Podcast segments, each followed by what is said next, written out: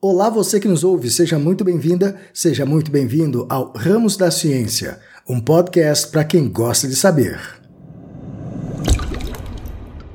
Comparar coisas diferentes para encontrar semelhanças é algo que fazemos naturalmente.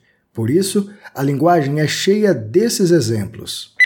A vida é como uma montanha russa. Os carros são como as lanchas. E tudo isso é o que chamamos de analogia. Analogia é uma relação de semelhança estabelecida entre duas ou mais coisas que, a princípio, não possuem qualquer relação prática. O objetivo do uso de analogias é explicar, a partir de comparações, algo de difícil compreensão. Na educação, professores usam analogias para vincular algo desconhecido a um objeto comum para sua audiência. Desse modo, facilitam a memorização de seus estudantes.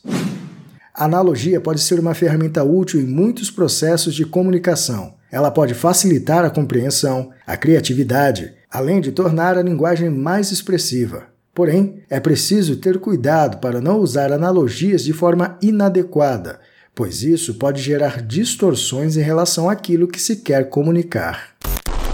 Essa foi apenas uma rápida apresentação sobre o tema. Se você quiser saber mais sobre esse assunto, acesse o material que deixamos logo aqui no descritivo desse áudio. Aproveite e deixe lá seu comentário, ou, se preferir, acesse nossa conta no Instagram, arroba Ramos da Ciência.